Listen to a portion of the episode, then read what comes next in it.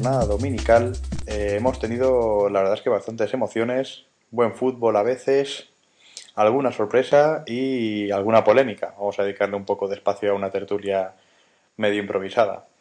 Eh, una vez más, Rubén Blanco sigue, con, sigue conmigo en esta aventura sonora de, cubrir el Mundial a nuestra manera. Eh, y por supuesto voy a saludarlo antes de, comenzar a meternos en faena. Hola Rubén, ¿cómo estás? Hola, buenas noches Miguel.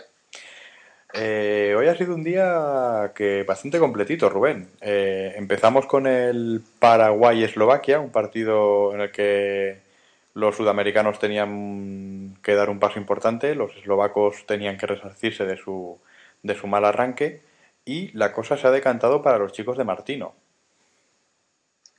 Pues sí, eh, como tú dices, los chicos del Tata Martino, de, ese discípulo de Bielsa, pues eh, han pasado por encima prácticamente de Eslovaquia. Eslovaquia, bueno, podía ser que no se haya recuperado de aquel del golpe de la primera jornada, de recibir ese gol neozelandés en el último suspiro, que, pasaba de tener tres puntos pues a quedarse solo con uno.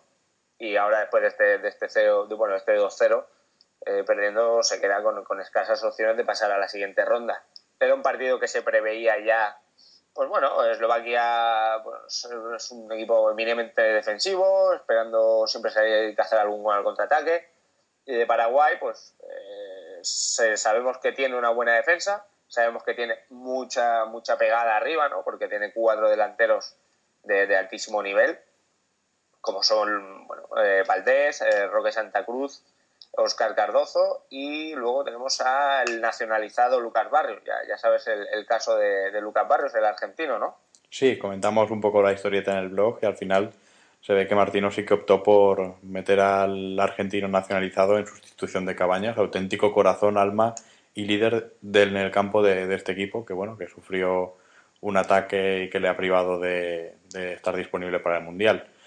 Eh, pues lo que comentas de la, de la defensa de, de, Paraguay es prácticamente una seña de identidad de un tiempo a esta parte, ¿no? Una defensa eh, fuerte, compenetrada y que, asume muy bien los conceptos tácticos que los distintos seleccionadores desde hace tiempo van, van inculcando al equipo.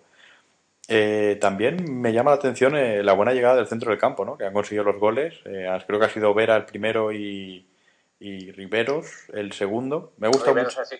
Segundo. La verdad que el primer gol ha sido muy, para mí uno de los mejores goles del Mundial, en lo que llevamos de Mundial. ya, ya sabemos y ya hemos comentado que, todos los goles están viniendo de errores, de, por culpa del balón, cuando no es el balón es el, el césped, cuando no están molestando las bubucelas, siempre hay algún tipo de excusa, siempre hay algo, pero este es un verdadero buen gol, es un balón en la frontal que aguanta Lucas Barrios y que espera la llegada de, la segunda línea de Enrique Vera, le mete un pase interior muy bueno y Vera de primera con el exterior eh, la pone la pone perfecta lejos del alcance del portero no de Jan Mucha del eslovaco. Verdad que es un buen gol el segundo gol es, una llegada de Riveros ya, ya para el final del partido. La verdad es que Eslovaquia no ha inquietado prácticamente a Paraguay para nada. Paraguay ha dominado el encuentro y va en la, en la misma línea de todos los equipos sudamericanos. Yo creo que que, bueno, sudamericanos, del continente americano en general, porque México también tiene una de clasificarse, Estados Unidos también, y ha hecho dos buenos, buenos partidos, a pesar de que solo los ha empatado. Creo que van en una muy buena línea. También ha sido llamativo el detalle de que, de que Paraguay, vamos, con un fútbol muy directo y quizás muy básico, ha metido en muchos problemas a Eslovaquia, ¿no? Porque han sido balones buscando a, a sus delanteros para aguantar y buscar una segunda línea o, una asistencia y quizás en ataque con alguna variante más, pero básicamente con eso eh, ha complicado muchísimo, muchísimo a un equipo eslovaco que, como dices, está decepcionando eh, porque la gente bueno tenía esperanzas en ellos, ¿no? seguramente una de las mejores generaciones que hayan juntado con, con Weiss, con Skertel, con Hamsik, y que no, no consigue, o sea, va, muy a chispazos, ¿no? ¿no? No consigue una regularidad en su la juego. Verdad es que, y... La verdad es que tienes razón, yo creo que es, es una auténtica decepción. Yo, bueno, en la guía ya la marcaba como una posible candidata a, pasar de ronda, porque los partidos que había visto me parecía un equipo compacto, el seleccionador Weiss pues había hecho un equipo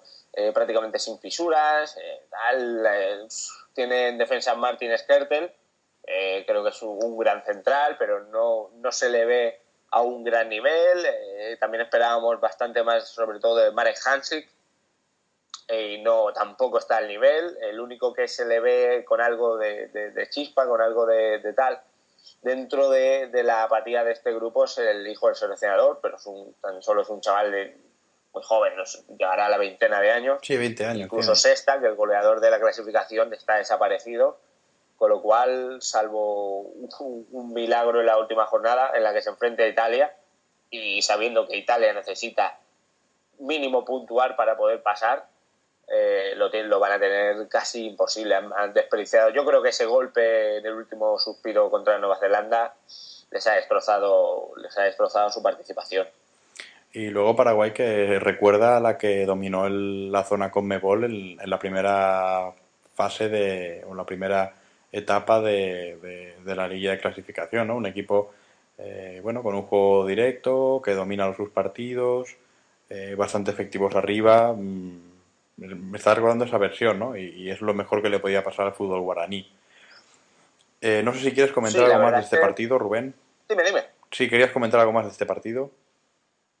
Bueno, lo único que quería decirte es que creo que Paraguay está yendo de menos a más. Es el primer partido contra Italia en que hubo fases de dominio paraguayo. Eh, le, ha dado, le ha dado bastante confianza. Y bueno, le queda ahora mismo un partido contra Nueva Zelanda y se sitúan con cuatro puntos a la cabeza, de, a la cabeza del grupo. Y tienen muy, muy en su mano el clasificarse. Lo tienen prácticamente hecho.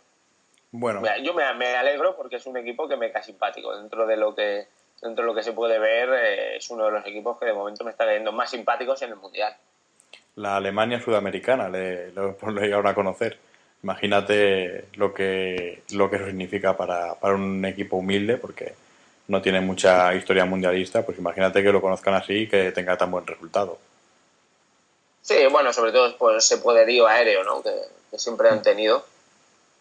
Sí, y luego si quieres pasamos a comentar el partido de las cuatro, que ha sido una de las grandes sorpresas del Mundial, y es que la campeona del mundo a día de hoy, que es Italia, eh, no ha podido pasar de un empate muy sufrido ante Nueva Zelanda, que, que bueno, que apostábamos muy poco por ella, incluso después de su actuación en la Copa Confederaciones teníamos dudas de que hiciera algún gol en el torneo, y, bueno, al final le ha rascado un punto a Italia que, bueno, que la sitúa con dos puntos y con posibilidades también complicadas, pero de, pero de pasar a octavos.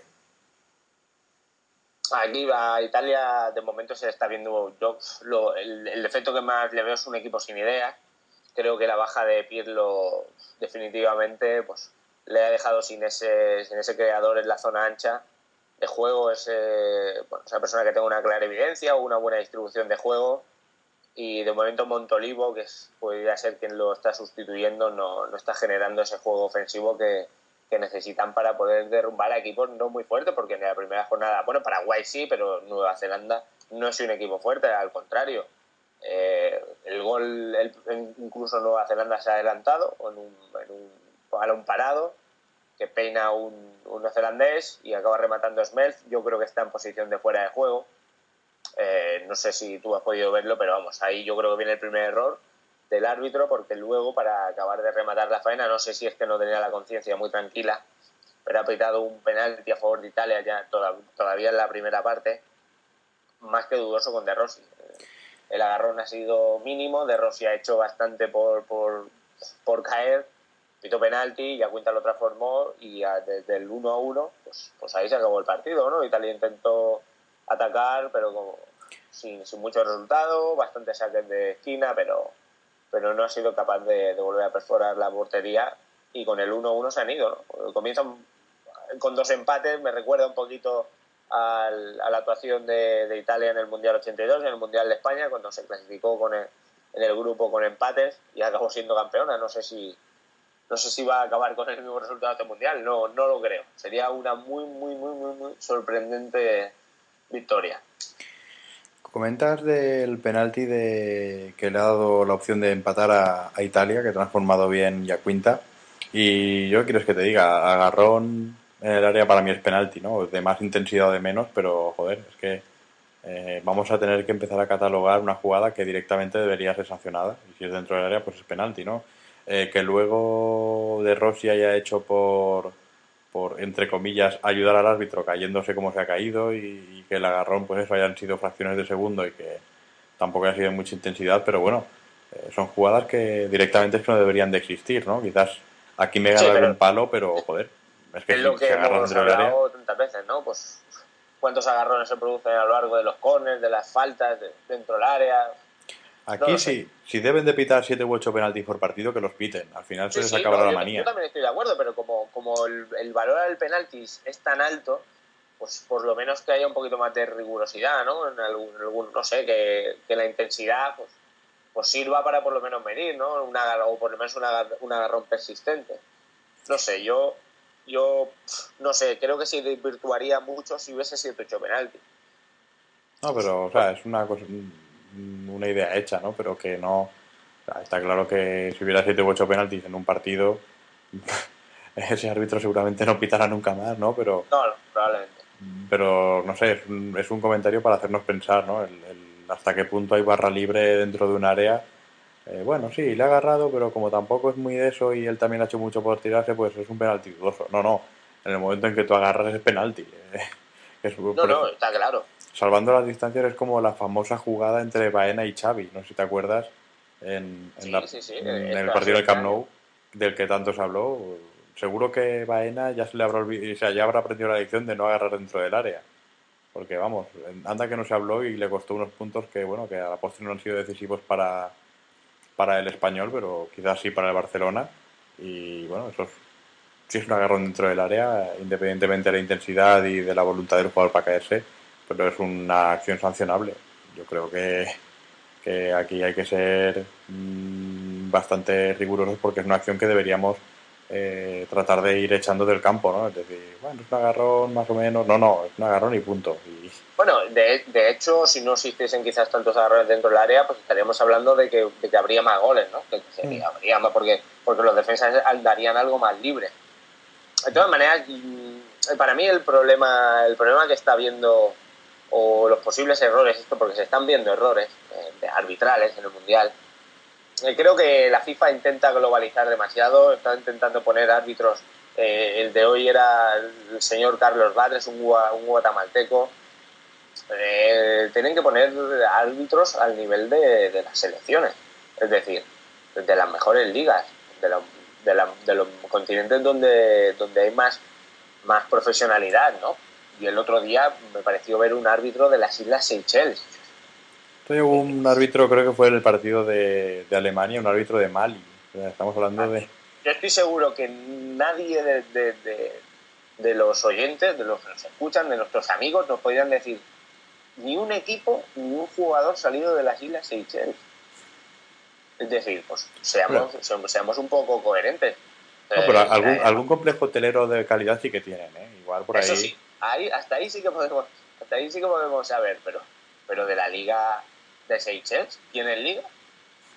Pues seguramente algo tendrán, ¿no? Pero... Algo tienen que tener, pero bueno, quiero decir que eh, estamos en un, en un, gran torneo, estamos en el torneo, mm, bueno, el, mayor torneo futbolístico, es decir, es un árbitro que no está acostumbrado a la presión, eh, no está a lo mejor acostumbrado a, este, a esta serie de contactos que se producen dentro del área, eh, puede estimar cosas graves cuando a lo mejor no lo son, no sé criterios. No, pero aquí, Rubén, tenemos un debate que, que, en este podcast ni en ningún otro podríamos cerrar, ¿no? El, decir, ¿qué hacemos? ¿Apostamos por, por, lo clásico y seguro o vamos eh, eh, metiendo en el juego a más gente, ¿no? A, bueno, quizás un ejemplo de un árbitro de las Islas Seychelles sea demasiado extremo, pero eh, bueno, el, el, ir eso, haciendo partícipes a más países de, de, un juego que es tan global como el fútbol, ¿no?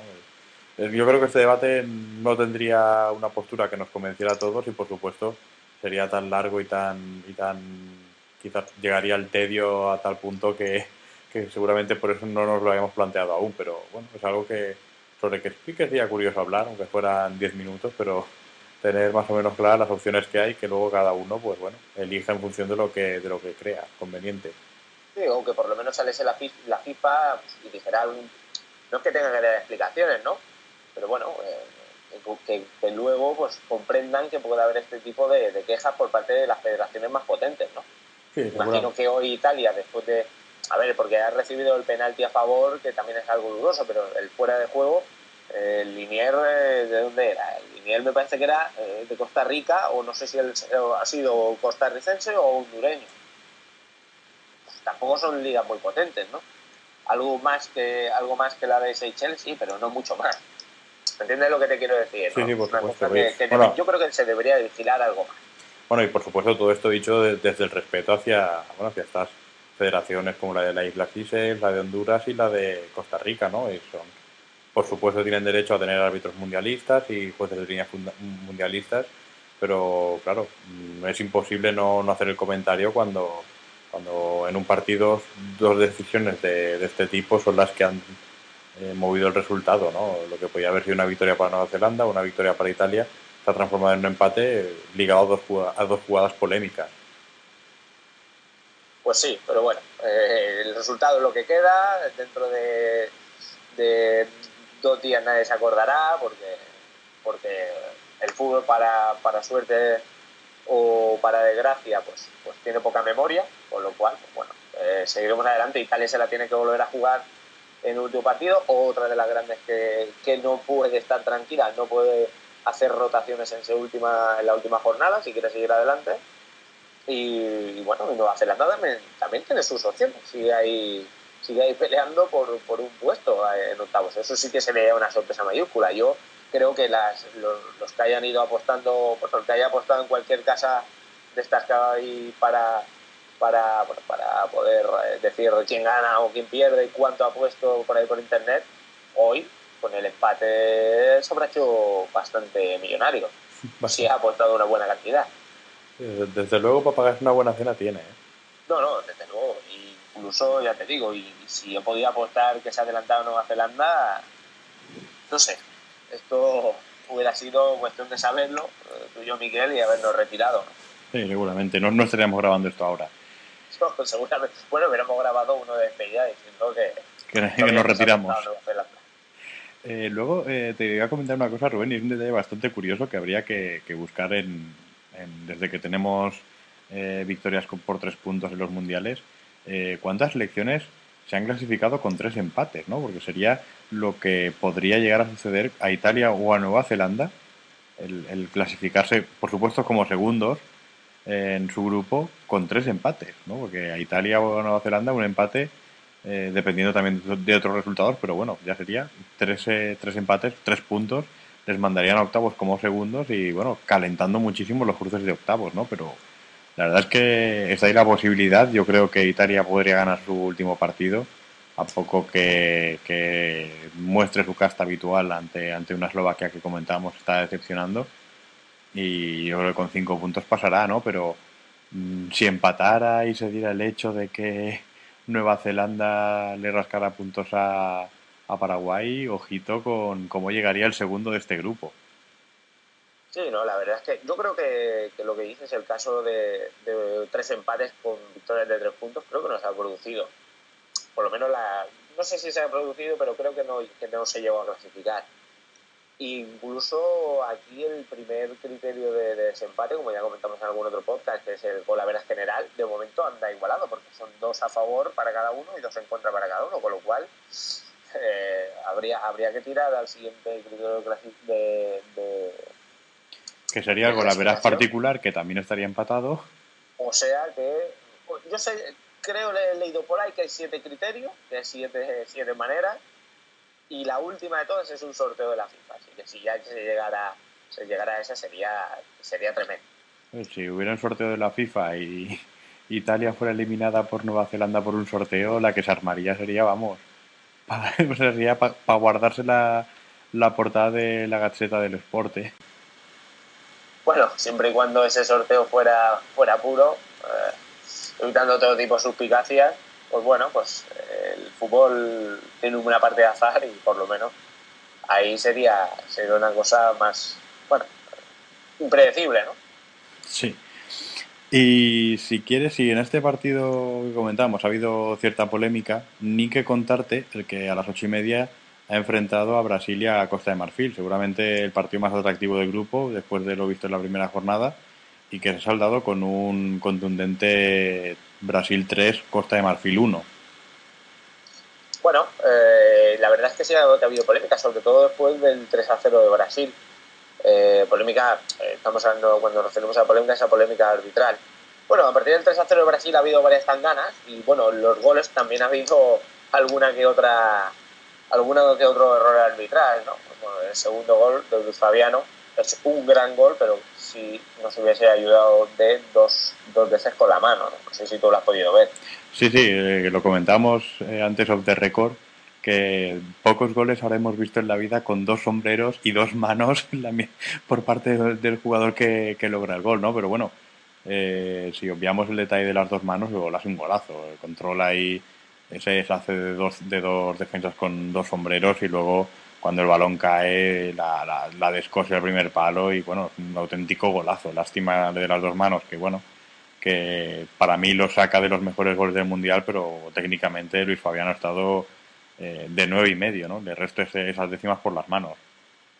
Sí, ya se había comentado que Luis Fabiano, que sí, bueno, ya prácticamente todo el mundo lo quería, lo quería situar en la banqueta porque en el primer partido no había aparecido y hoy pues ya nos ha demostrado que, Luis Fabiano, pues sí, un, jugador con muchísimo gol, ya en el minuto 25 se ha adelantado Brasil con un muy buen gol, un extraordinario pase de caca al hueco.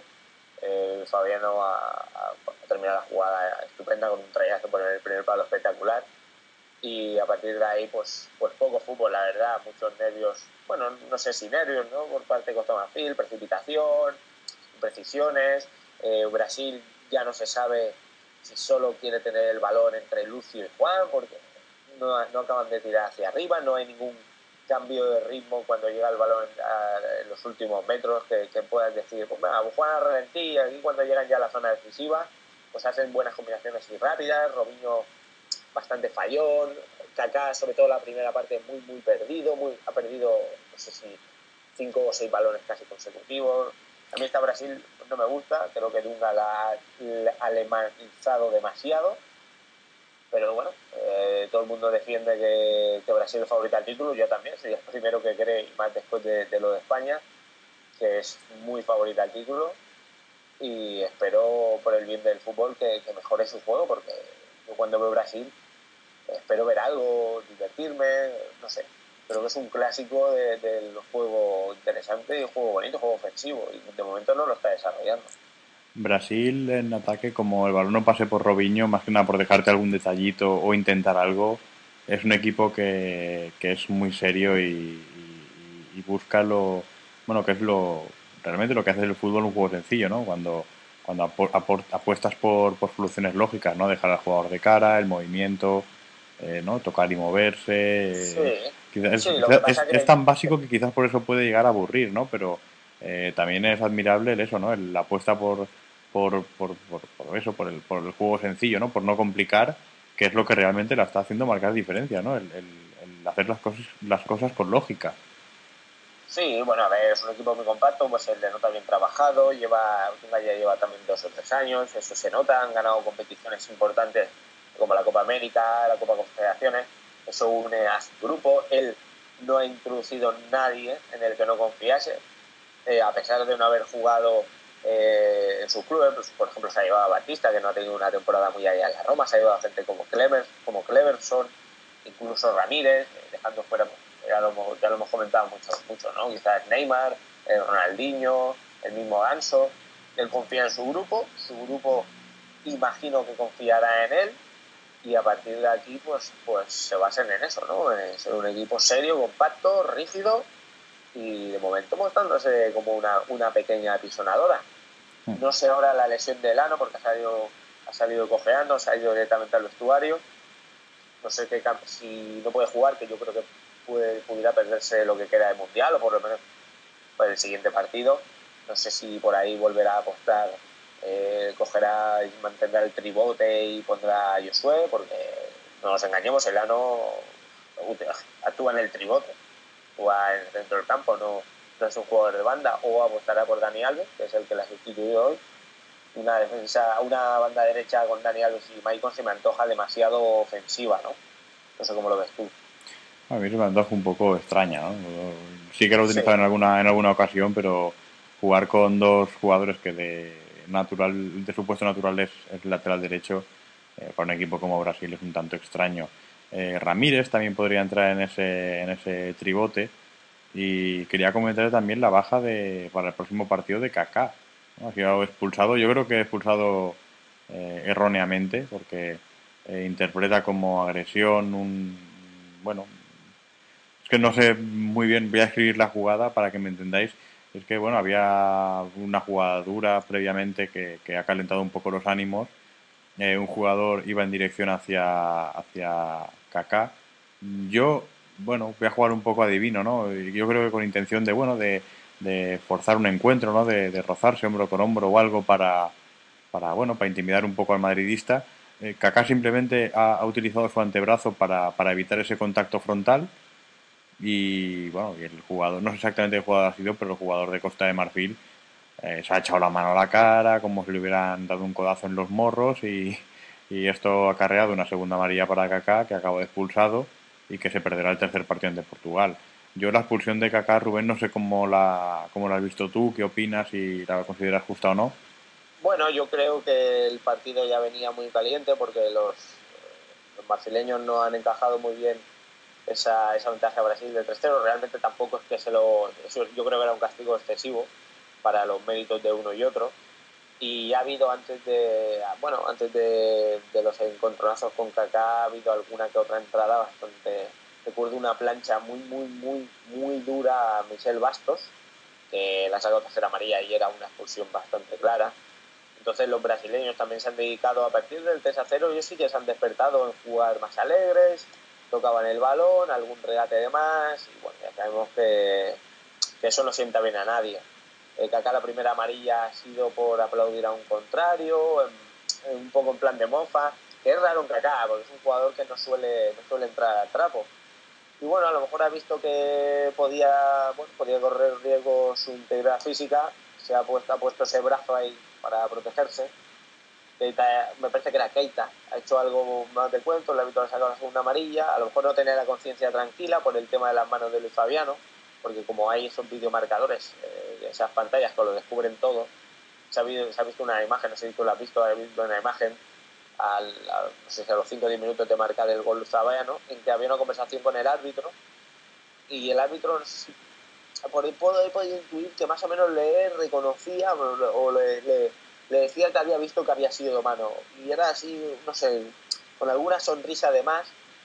Y no sé si el árbitro por eso se ha visto influido y ha podido expulsar a Kaká, pues no sé, esa ley, esa ley no escrita de la compensación, esa ley absurda. además que desvirtuada en todos los partidos.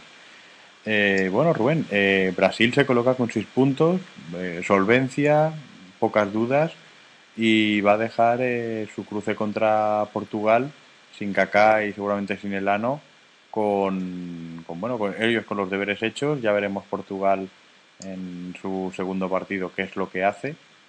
Eh, a priori debería, debería ganar contra Corea del Norte, pero bueno, ya ha demostrado en el primer partido que no, que no son un hueso fácil de, roer. Y, no sé cómo ver este grupo, Rubén. No sé si. Bueno, imagino que verás a Brasil clasificada seguramente como primera. Y, y no sé si apuestas por Costa de Marfil o por Portugal pues eh, antes de empezar la competición me resultaba muy difícil elegir uno u otro. Sabía que Brasil se iba a clasificar porque era muy difícil que no clasificara. Además, eh, a Brasil le iba muy bien jugar el primer partido contra Corea del Norte porque se lo sacaba de encima. No, no tenía esa, no sé, esa ansiedad, esa necesidad imperiosa de ganar porque aún tenía, tenía manera de arreglarla eh, en caso de, de una derrota. Ha ganado su segundo partido, Brasil está primera, prácticamente lo tiene casi hecho y luego entre Costa de Marfil y Portugal, pues yo se me antoja muy definitivo la diferencia de goles. Eh, me da la sensación de que Portugal, no ser que Brasil baje el listón, que yo creo que no lo va a bajar, eh, teniendo, teniendo a lo mejor una, una, un segundo puesto que le pudiera llevar a enfrentarse al primero del grupo de España, bueno, ya son muy, muchas cábalas, ¿no? Por lo cual creo que Brasil va a jugar contra Portugal, va a ganar a Portugal. Costa de Marfil tiene que jugar su último partido contra Corea del Norte. Probablemente le ganará, sería lo lógico. Portugal ganará probablemente mañana, también sería lo lógico. Y van a ser muy importantes los goles encajados. Por eso Costa de Marfil, el, este 3-1 le puede pesar. ¿eh? porque si no tiene un día acertado de cada portería contra Corea del Norte, o Corea del Norte, como muy bien hizo en el, en el partido Brasil, se cierra y son capaces incluso de dar algún susto, ojo, eh, que puede estar ahí, puede estar la clasificación en un gol o en dos goles. De todas maneras, me gustaría que se clasificara Costa de Marfil. Creo que el, fútbol africano necesita ese empuje, aunque sea con un poquito de suerte. Sí, también Costa de Marfil ha sido uno de los equipos que a mí por lo menos más me, más me gustó en la primera jornada, ¿no?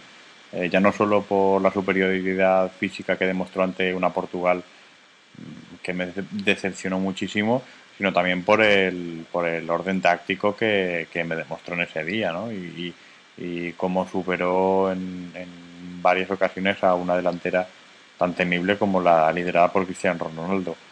Ya veremos si, si bueno, como dices, la diferencia de goles no es definitiva, eh, porque un 3-1 es muy duro en este, en este torneo, tal y como funcionan los desempates y quizás Costa de Marfil, como bien dices, haya sufrido un castigo excesivo, ¿no? Porque eh, si bien Brasil sabemos que no perdona y que de dos ocasiones te hace tres goles, eh, bueno, Costa de Marfil tampoco es eso, lo comentamos, tampoco ha jugado tan mal como para, para recibir, para ser justa merecedor de esos tres goles.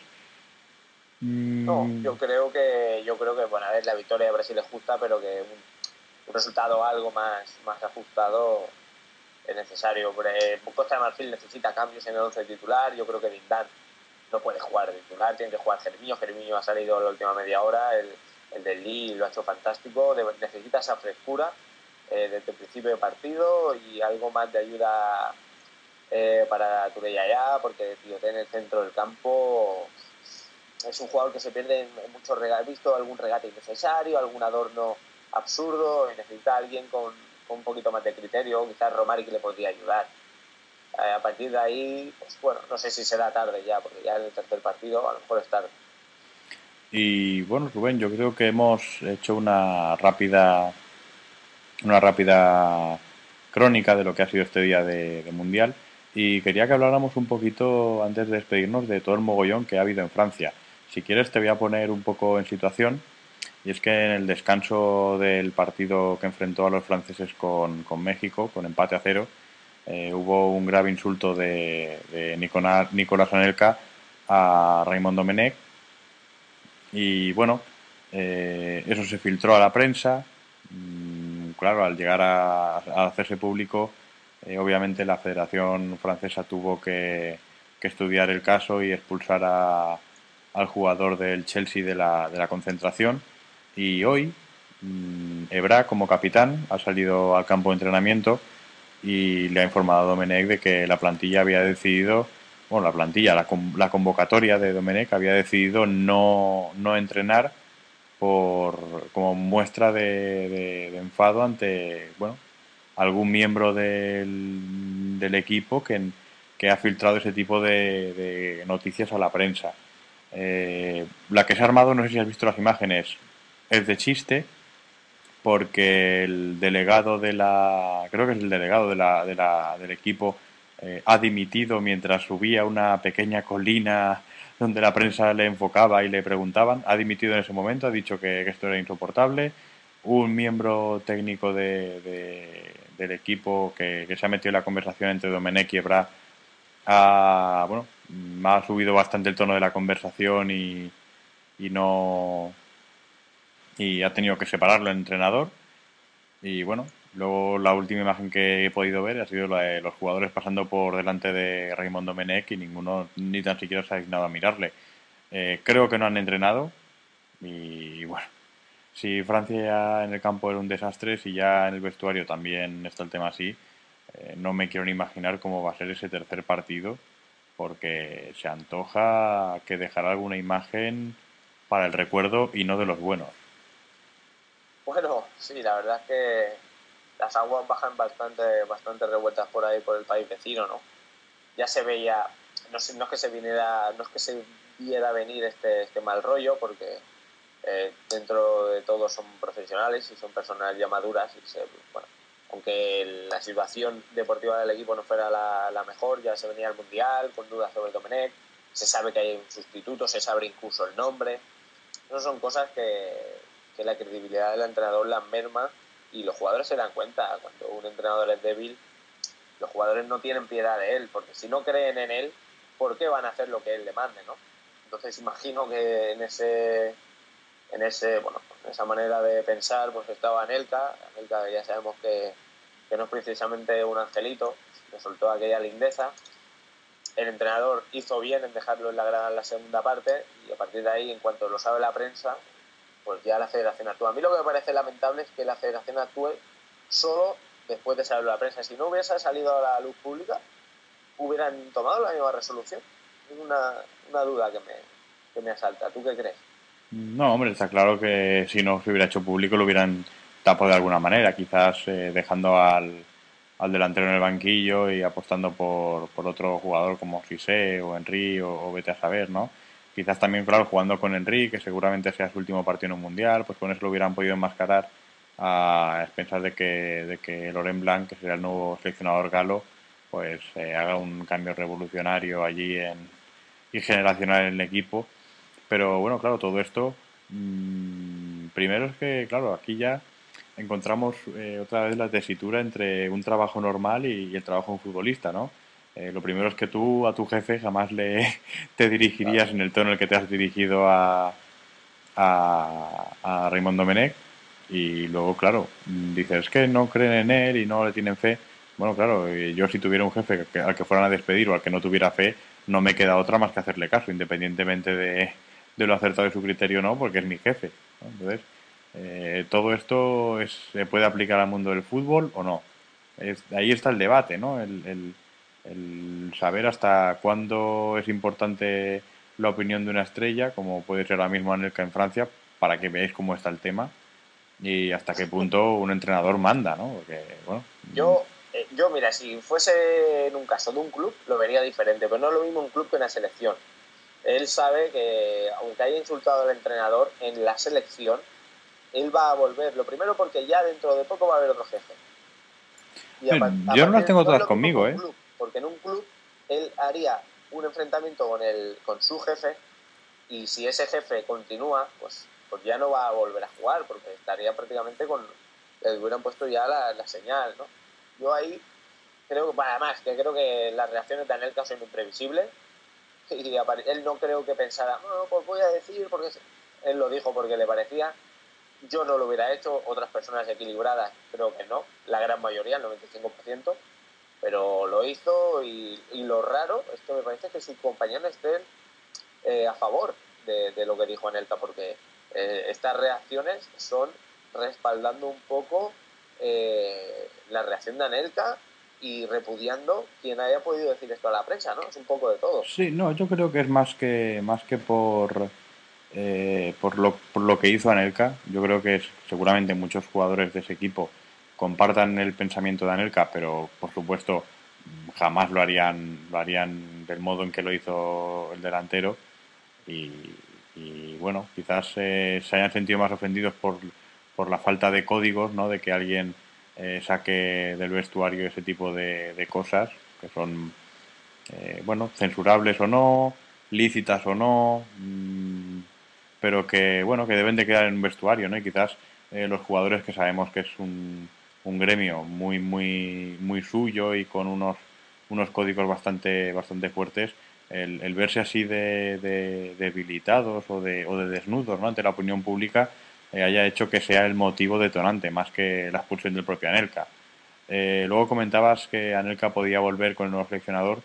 Yo tengo mis dudas porque, bueno, Blanc quizás aproveche este, eh, este acontecimiento para quitarse en medio una Anelka que ya pasa la treintena y que, y que seguramente, pese a ser uno de los jugadores con más talento de, de Francia, eh, ya tenga que dar paso a, a, otros jugadores. Y bueno, quizás eh, haya sido una triste manera de, de cerrar su historia como jugador de, de, los azules de Francia. Pues sí, la verdad es que es una pena. No sé si Blanc tenía en sus planes contar con él.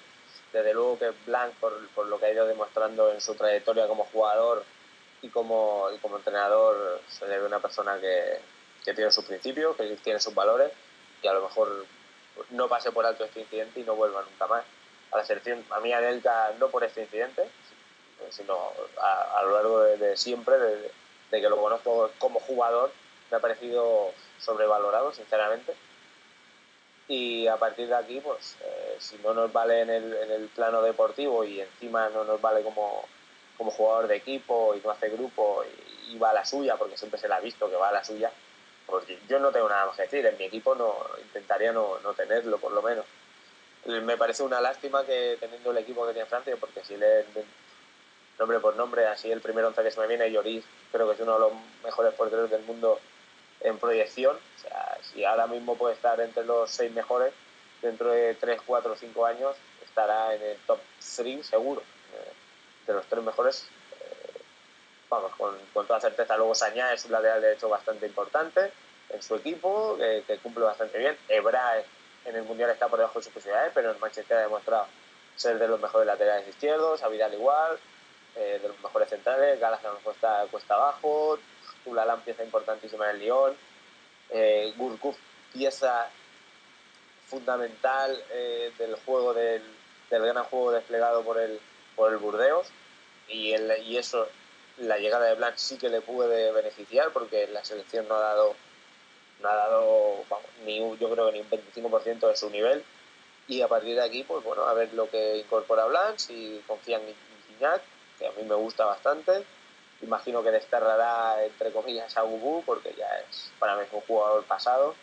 A ver si es capaz de darle un sitio a Ribery en el que él se vea importante y lo demuestre en el campo y a partir de aquí pues eh, Francia tendrá que ir pensando en la Eurocopa ¿no? del, del 2012 eh, luego también mm, yo igual peco de, de, de no sé, de, de pegarme las entendido, pero yo creo que Francia, mmm, sacando dos centrales mmm, jóvenes de, bueno, de cierta calidad y, y, y mediocentros eh, con capacidad de crear, yo creo que a partir de ahí Francia tiene mimbres para hacer un gran equipo, porque es lo que comentas, ¿no? Laterales tiene fantásticos laterales, incluso que no han acudido al Mundial como Tremulinas, por ejemplo, por citarte alguno. Eh, las bandas creo que también están muy bien, con Maludá, con Riverí. Eh, Nasri tampoco ha ido al Mundial y, podía haber formado parte de ese grupo. Eh, jugadores fantásticos. Gomis tampoco ha ido para de la delantera. Benzema tampoco ha ido. Y claro, estamos hablando de un equipo bastante competente. Yo creo que eso, mmm, buscando un par de centrales eh, jóvenes que vayan eh, recogiendo el testigo de Galas y a Vidal, que son veteranos, y un medio centro o un centrocampista que pueda jugar y que sirva como enlace o como, o como iniciador de, del juego, mmm, Francia mejoraría muchísimo. Eh, bueno, Blanc es un hombre que conoce bien el fútbol francés y, y ha tenido una gran experiencia como, como, internacional. Yo creo que bueno, es el más indicado para recuperar esta selección. ¿no? Y a poco que consiga, yo creo, ¿eh? desde mi humilde opinión, encontrar estas piezas, creo que Francia puede hacer, no ya te digo un equipo para, para esta Eurocopa en dos años, pero sí pensando, y fíjate lo que te digo, a poco que le vaya bien, en la Eurocopa de, de 2016, que será la que, la que albergue Francia, ¿no? Imagínate una vez más Francia organizando un torneo y llevándoselo, ¿no? Ya lo ocurrió en el 84 y en el 98. Pues sí, además llegaría, llegaría gente como, según lo que preguntábamos, como Lloris y en, en, madurez total y, y, algún jugador, algún valor joven que puedan encontrar. Yo ya te digo, creo que es una, una muy buena selección y me, ya, eh, como se veía este fracaso venir, porque todo venía muy, muy mal, muy, el ambiente muy enquistado, mucha problema con el seleccionador, sabe mal que esta generación de jugadores pues se tenga que ir por la puerta de atrás del mundial, ¿no? Bueno, ya me parece que, que lo que vaya a acontecer en el último partido para Francia en este mundial, creo yo que va a ser el último partido.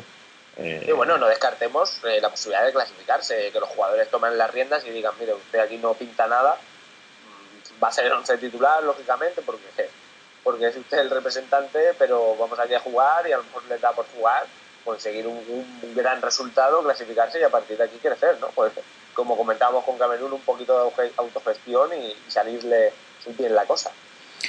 Bueno, no sé, ya es igual hilar, hilar demasiado fino, ¿no? Pero yo creo que, que no, ¿eh? que lo que ha pasado y encima si se pierden días de entrenamiento y todo, los veo tan tan quemados ya de la situación que no creo yo que... que es difícil porque la situación psicológica no es la idónea. Y bueno, Rubén, yo creo que esto hemos comentado la jornada de domingo, hemos comentado un poco la noticia extradeportiva del día, que ha sido la rebelión francesa. Y creo que es un buen momento para, para despedir el podcast, que como siempre, recuérdanos, Rubén, dónde te podemos seguir a través de Twitter. Pues mira, el nick que utilizo allí es RV Blanco, RUB Blanco, todos juntos, sin espacio. Y bueno, nos sirve para, para contar lo, lo que nos parece interesante de fútbol, ¿no? Sí, también es divertido usar el Twitter para comentar los partidos, ¿eh? La verdad es que me lo paso bastante pues, bien. Sí, sí, sí, es muy, una herramienta directa, rápida, puedes ir comentando con, con, otras personas, cada uno tiene puntos de vista, la verdad es que es, un, es una cosa muy interesante. Eh, bueno, yo recuerdo las maneras que tenéis de seguir nuestra, nuestra labor en esto del fútbol, con nuestra humildad, pero con nuestra ilusión. Eh, por supuesto, la primera es la web, www.12toques.tk. Eh, también podéis contactar con nosotros por correo electrónico, ya sabéis, 12toques.gmail.com.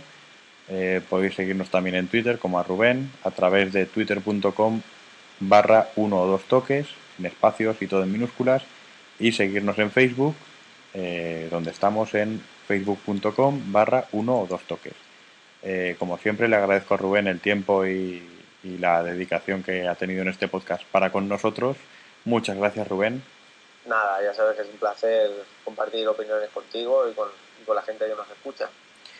Y despedirnos hasta el podcast de mañana, lunes, tendremos partido de España, así que bueno, trataremos de, de hacer un podcast eh, especial y, y permitirnos la licencia, pero un poco centrados en lo que haga España en este partido que prácticamente sacará o cruz. Así que bueno, esto ha sido todo. Hasta ahora.